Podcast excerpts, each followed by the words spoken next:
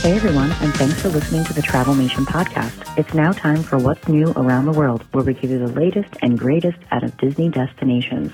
First up, we want to wish you a happy Veterans Day, and we want to thank those who've served our country honorably and bravely.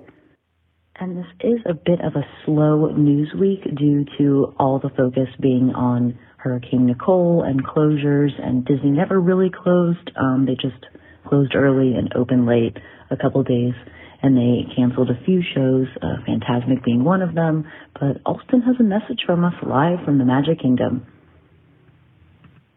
All right, we're live coming to you with the news here from Magic Kingdom. We just got in the park. It is 10 minutes after they opened, delayed today because of the tropical storm.